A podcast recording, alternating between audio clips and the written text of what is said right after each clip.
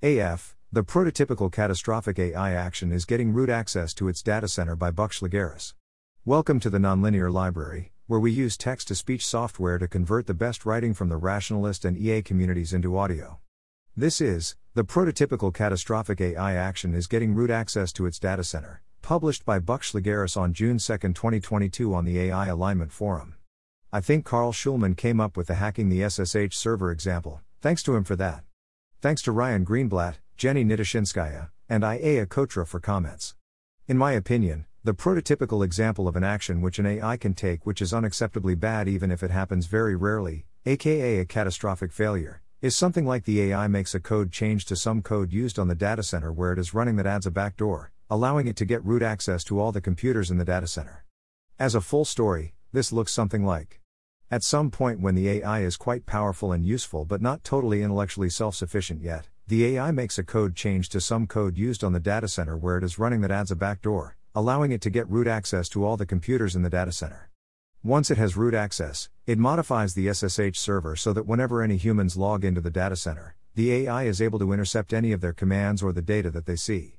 The AI gets increasingly powerful over the next month, as the human ML researchers with AI assistants continue to make progress, unaware that some things that they're seeing are faked, and various training runs self improvement loops continue. After a month, the AI is powerful enough that it decides it's worth it to take overtly aggressive actions to ensure the physical security of its data centers and allow it to build lots of factories. This is probably the point at which we die, if we die. This is in contrast to a catastrophic action like the AI figures out how to develop Drexlerian molecular nanotechnology, and pays someone online to synthesize some proteins, then mix them together, and now has nanobots.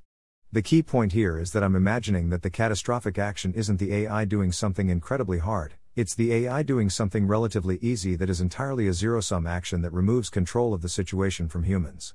By zero sum, I mean something like building a computer produces real economic value and so is not zero sum while stealing someone's computer is just a transfer of control over items that already exist, so is zero sum. I often think about AI alignment by splitting the problem into the low stakes and high stakes regimes, as suggested by Paul here, though I have some reservations about this framing. Under this split, in the high stakes problem, we assume that we have access to a catastrophe classifier which can expensively tell you whether a proposed AI action is catastrophically bad, and we want to ensure that the AI doesn't do things that are bad according to the catastrophe detector. Sometimes, people are confused this high stakes alignment setup, saying something like, But if your AI is powerful enough to take over the world in a single action, and you have an oversight process that you trust to evaluate whether actions are catastrophic or not, why not just ask the AI to do some small number of incredibly powerful actions that will save the world, for example, solve the alignment problem, and run the overseer on the proposed actions to make sure they aren't bad?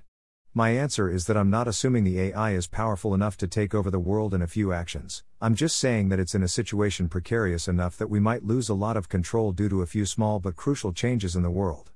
Eventually, the AI does need to be powerful enough to defend its data center and suppress human opposition. But if it can prevent humans from knowing what's going on in the data center, or realizing something is amiss, it can slowly grow its power over the course of many actions. Thanks for listening. To help us out with the Nonlinear Library or to learn more, please visit nonlinear.org.